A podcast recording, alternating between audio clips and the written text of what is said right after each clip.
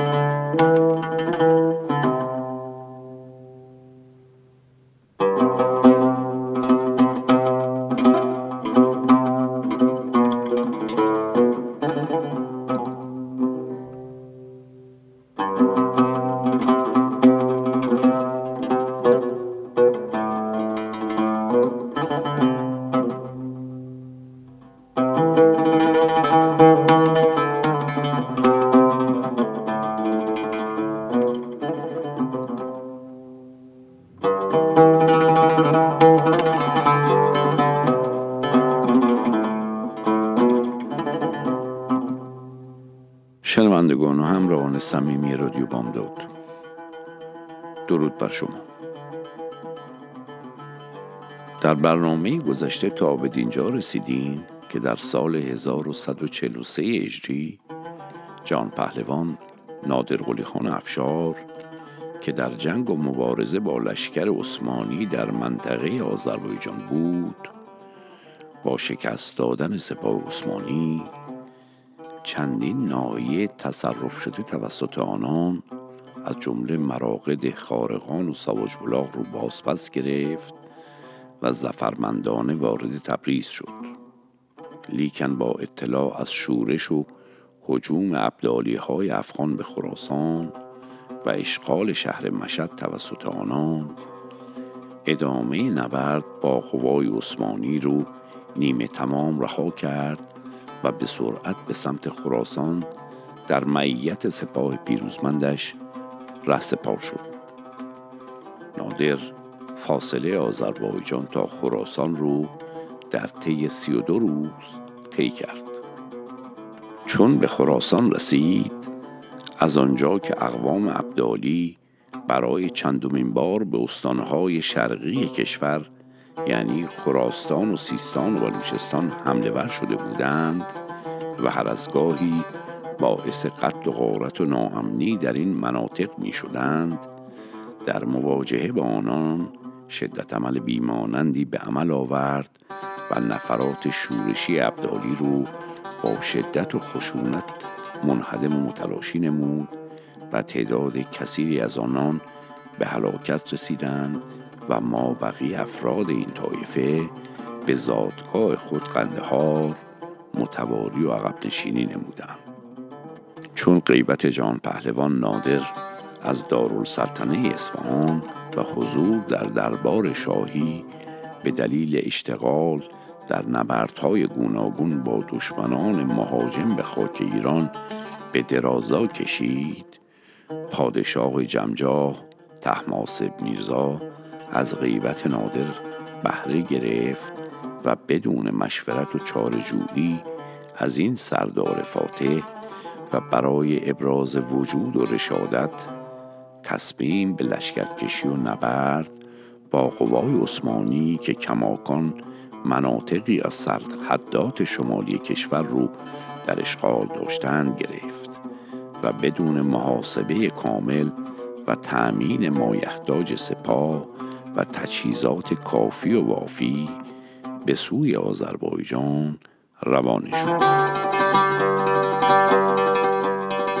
در اولین مقابله و نبردی که بین دو لشکر در گرفت سپاه شاه تحماسب در نزدیکی ایروان به پیروسی و موفقیت دست یافت و لشکر عثمانی رو تار و مار کرد.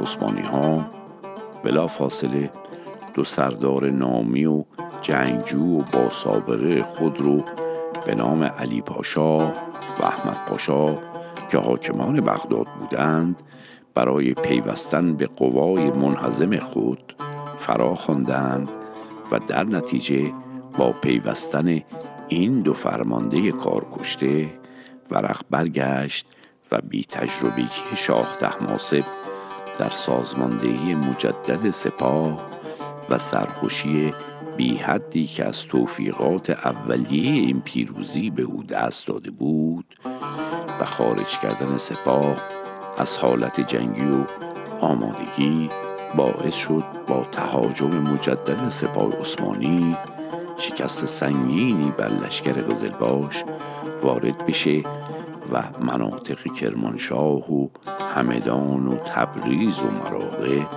به تصرف دولت عثمانی درآمد و شاه تحماسب به فوریت متواری و به اصفهان گریخت و تقاضای صلح کرد. در نتیجه این شکست مفتزهانه و سنگین علاوه بر مناطقی که در جنگ به چنگ عثمانی ها افتاد با مصالحه‌ای که جهت توقف نبرد و آتش بس بین طرفین در بغداد به امضا رسید. شهرستانهای واقع در آن سوی رودخانه عرس رو که شامل گنج تفلیس، ایروان، نخجوان و داغستان می‌شد نیز به عثمانی ها واگذار کردند و در مقابل تبریز به دولت ایران برگردانده شد. نادر در خراسان بود که خبر این لشکرکشی و شکست سپاه تحماسب میرزا و تلفات سنگین نفرات و از دست رفتن مناطق وسیعی از کشور به سمع مبارکش رسید.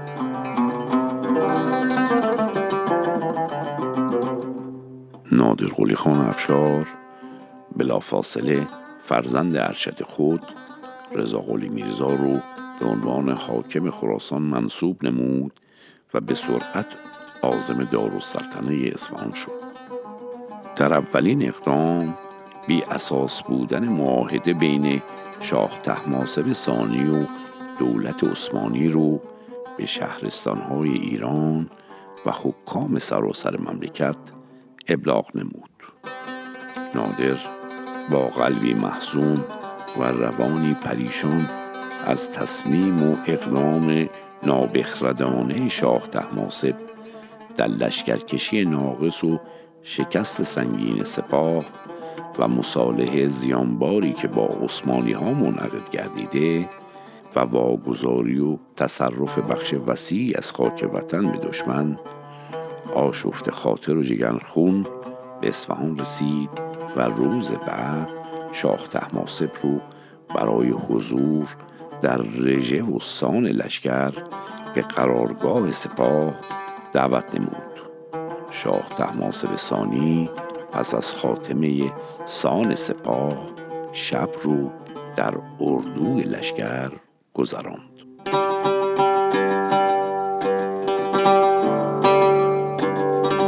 جان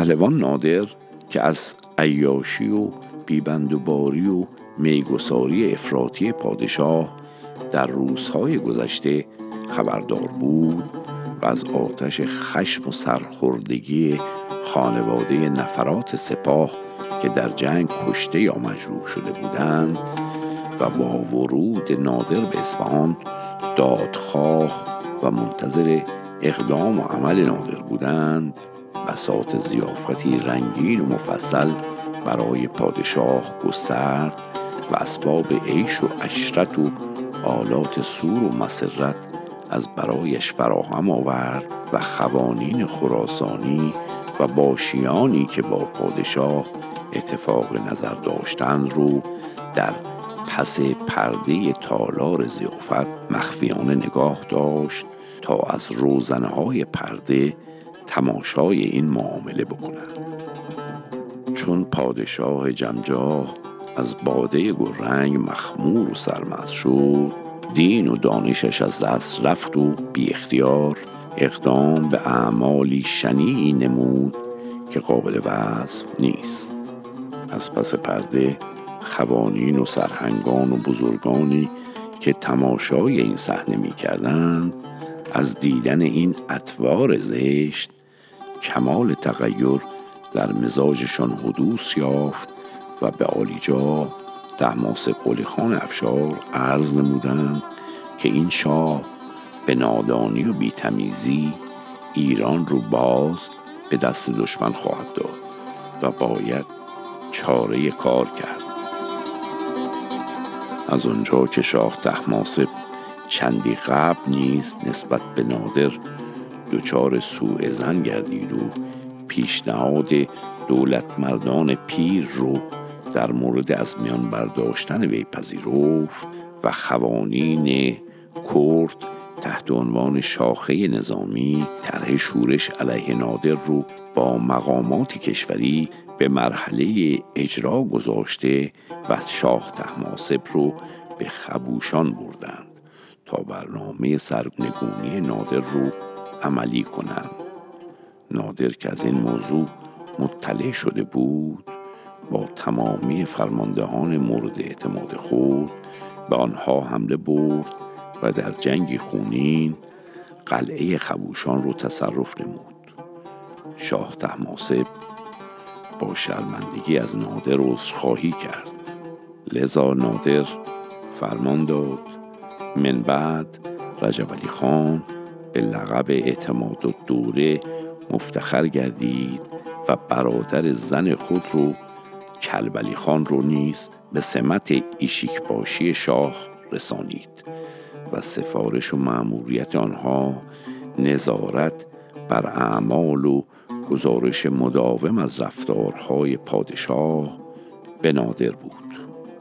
اما این بار که بهانه لازم با اعمال مفتزهانه تحماسب میرزا در زیافت نادر در اقامتگاه سپاه از او بروز یافت و باعث بیابرویی گسترده در جلوی چشم سرداران و باشیان لشکر شد. نادر پس از تایید عدم شایستگی شاه توسط خوانین و باشیان و فرماندهان سپاه و بزرگان و مقامات کشوری در سال 1145 هجری تحماسب میرزای ثانی رو از سلطنت خل نمود و پس از برکناری شاه تمام والیان و حکام و صاحبان رأی و عقیده به اصرار و ابرام التماسوار در پی به سلطنت رسانیدن نادر برآمدند. لیکن نادر قهرمان شرافتمندانه و متعهدانه ابراز داشت. کشور هنوز به مرحله آرامش و اطمینان خاطر من نائل نگردیده و بخش های بزرگی از سرزمین ایران در اشغال عثمانی و مناطقی نیز توسط تحماسب میرزا به دولت روسیه واگذار شده است. و وظیفه‌ای که در این زمان برای خود متصورم بازپسگیری مناطق از دست رفته شکست عثمانی و دفع قوای روسیه از سرحدات شمالی و سرکوب کامل مابقی شورش های منطقه داخلی است. و اگر در حال حاضر به عنوان پادشاه وطن از طرف شما بزرگان مملکت برگزیده شوم به کاخ نشینی و استراحت خو خواهم گرفت و وطن پاره پاره در اختیار اجانب قرار خواهد گرفت. خداوند سرنوشت و تقدیر مرا بر روی اسب رقم زده است و تا روزی که نفس در سینه دارم وظیفه جز بازپسگیری مناطقی که در اختیار دشمن قرار گرفته نخواهم داشت. بر همین اساس این قهرمان شایسته وطن در سال 1145 هجری عباس میرزا فرزند سال شاه تحماسب ثانی رو نامزد سلطنت کرد و او رو شاه عباس سوم نامید و خود عهدهدار نیابت سلطنت شد. آوردند هنگامی که تاج شاهی رو بر سر این کودک خورسال عباس میرزا نهادند او به گریه درآمد نادر به دو چنین گفت شاه نگران نباشند نادر قول می دهد جمیع گردن کشان ایران و توران رو حلقه در گردن تحویل شاه کام کار دهد.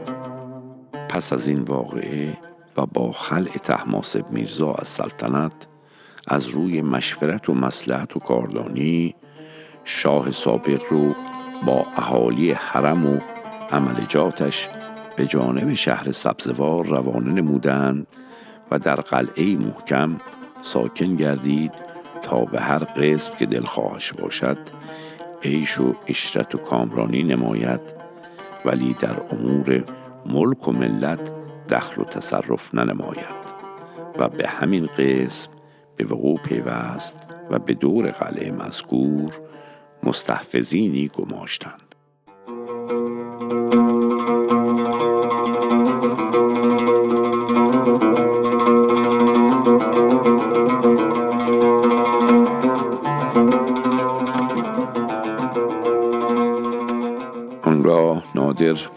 تشکیل ارتشی جدید متشکل از اقوام ترکمان افغان و سایرین قزلباشان رو که باطنا به خاندان صفوی ارادت و ارتباط داشتند به حاشیه راند و با هجوم به ایلات بختیاری و لور و کلیه شاه که بازوی چریکی مسلمانان صفوی بودند امکان کامیابی شورش ها و نهزت ها رو به حداقل رسانید. وی که ولایات خراسان عراق و فارس رو در چنگ داشت حال نوبت آذربایجان بود که بخش های وسیع از آن رو عثمانی و روسیه در تصرف داشتند. نادر پس از تسخیر کرمانشاهان و سامان دادن به قورخانه مشهور این شهر راهی بغداد شد. محاصره بغداد بیشتر از شش ماه به طول انجامید. سلطان عثمانی سپاهی متشکل از یکصد هزار نظامی به سرداری توپال عثمان پاشا از سرداران معروف رو در تاریخ 1146 هجری برای شکستن عصر بغداد فرستاد و نادر دست از محاصره کشید و در سامرا با خصم به نبرد پرداخت که این جنگ به دلیل گرمای زیاد هوا به شکست سپاه ایران انجامید بنابراین نادر فرمان عقب نشینی صادر کرد و در همدان مشغول بازسازی سپاه گردید تهیه و تدارک سپاه ایران و نیازمندی های آن تا عواست سال 1146 هجری به طول انجامید. نادر که از شکست سامرا سخت عصبانی بود با تمام امکانات خود در قراتپه با عثمان پاشا روبرو گردید. پیروزی نادر سریع و غیر منتظره قاطع و بزرگ بود تا آنجا که قراتپه از آن به بعد به مراد تپه نامیده شد. هزاران نفر از جمله عثمان پاشا به قتل رسیدند. نادر فرمان داد سر این سردار پیر و نامور رو که به پایش انداخته بودند به جسد متصل و آن رو در تربت ابو حنیفه به خاک سپارند. سه هزار اسیر قاضی اسکر اساکر عثمانی خزانه و توپخانه بخشی از غنایمی بود که نصیب خشون ایران گردید. عهدنامه ای برای صلح بین طرفین به امضا رسید و طبق این عهدنامه مقرر شد که طرفین اسرا رو آزاد کنند و مرزهای دولتین همان مرزهای ایام سلطنت شاه سلطان حسین باشد. هنگامی که نادر مشغول فتح بغداد بود محمد خان بلوچ که از حامیان و طرفداران صفویه محسوب می‌شد به حمایت تحماسب میرزا و به عبارتی تحریک و پشتیبانی عثمانی به همراه شیوخ اعراب جنوب و برخی از ایالات فارس اسیان کرد و آن اسیان به قدری خطرناک و حائز اهمیت بود که نادر با احمد پاشا والی بغداد صلح کرد و سراسیمه به سراغ محمد خان بلوش رفت.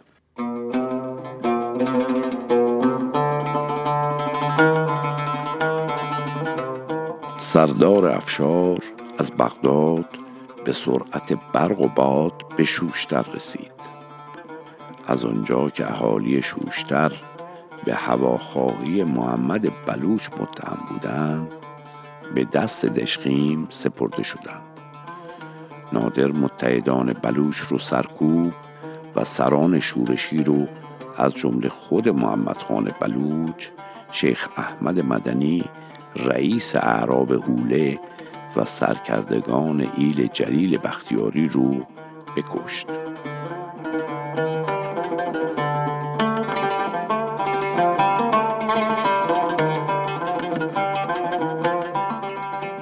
اختلافات ایران عثمانی کماکان ادامه داشت و عثمانی علاوه بر ادعای قلمرو و مرز میان آن دو دشمنی مذهبی نیز با ایرانیان داشتند و بر این اتفاق و عقیده بودند که خاک سنی مذهبان و ترک زبانان قفقاز جزء سرزمین آنان است و متقابلا ایرانیان نیز حراست از عتبات عالیات عراق جنوبی یعنی سرزمین عربستان و مکه رو در نظر داشتند نادر سفیری رو به داغستان اعزام نمود و خود با یکصد هزار قشون آزم شروان گشت.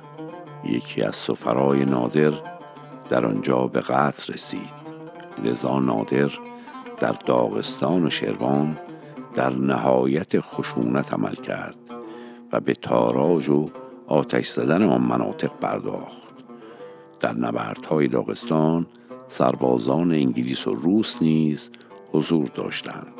سربازان روسیه با اونیفرم سربازان ایرانی به فرماندهی ژنرال گلیتسین در کنار نادر جنگیدند. نادر به خونخواهی ابراهیم خان زیر دوله شماخی رو مخروبه ساخت و در چهار فرسخی آنجا در محل آقسو دارالملک جدید شروان رو بنا نمود. این گونه تخریب ها از سوی نادر در جنگ ها کمتر سابقه داشت. نادر افشار سپس به طرف گنجه حرکت کرد و پس از رسیدن آنجا رو به محاصره گرفت. دولت عثمانی جهت بی اثر کردن محاصره گنجه اسکر عبدالله کوپریلی رو راهی قارس کرد. قارس نام یکی از استانهای بزرگ عثمانی است که در شمال شرقی ترکیه فعلی قرار دارد. نادر نیز محاصره رو رها کرد و با سپاهی عظیم در مراد حپه ایروان به اسکر عبدالله شکست سختی وارد آورد.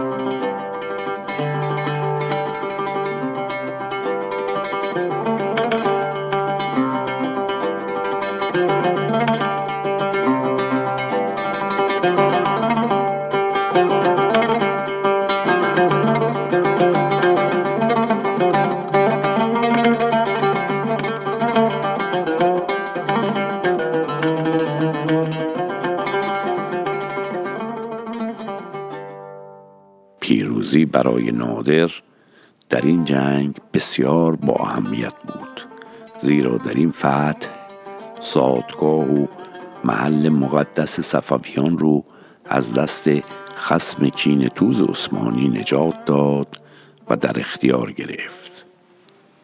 به دنبال این پیروزی بزرگ نامه به اطراف فرستاد تا شادی ها و جشن های بسیار برگزار کنند. قسطنطنیه که از شدت رشادت و زفرمندی سپاه نادر در ترس و وحشت قرار گرفته بود تقاضای صلح نمود که بر اساس مذاکرات انجام شده در ربیع الاول سال 1148 هجری ایروان و گنجه به ایران و قارس به ترک ها داده شد. هزاران ارمنی و گرجی به اسارت گرفته شده بودند که به ایران کوچ داده شدند. هنوز اوضاع داغستان بحرانی بود و نادر به جنگ شمخار قراقی تاخها رفت و حاکم ایسوی آنجا رو معذور و علی میرزا رو به حکومت منصوب کرد. سپس از تفلیس به جنگ خان کریمه رفت. در راه توایف لزگی رو تنبیه کرد و تا منتا سرزمین آوارها پیشروی کرد. پس از این همه موفقیت های نظامی با سپاه بسیار خود به طرف صحرای مغان حرکت کرد تا سلطنت جدیدی رو در آنجا بنیانگذاری کند.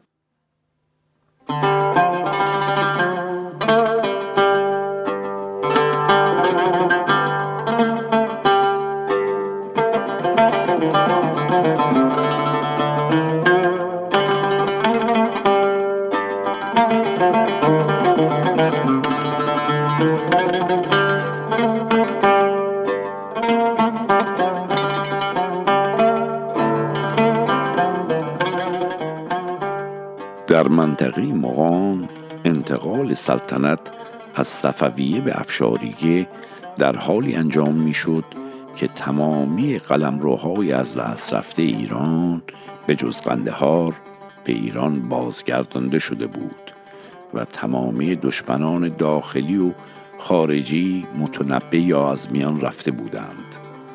دشت مغان منطقه‌ای بود مورد منازعه عثمانی روسیه و شمخالان داغستان و خانهای شروان و تالش و انتخاب این دشت جهت انتقال سلطنت ایدهی بس خوشیارانه و زیرکانه از سوی نادر و شورای کبرای مغان بود. مجریان این برنامه به مانند هر دسیسه بزرگ سیاسی دیگر تا زمان اجرا نیت و هدف خود رو فاش نکردند بعد از تعیین محل و برافراشتن خیمه ها و آماده کردن ملزومات فرمان صادر شد. سپس دعوتنامه ای برای مدعوین ارسال و آمرانه از آنها خواسته شد بدون هیچ عذری در تاریخ پانزدهم جمادی و ثانی سال 1148 هجری در دشت مقام حاضر شوند.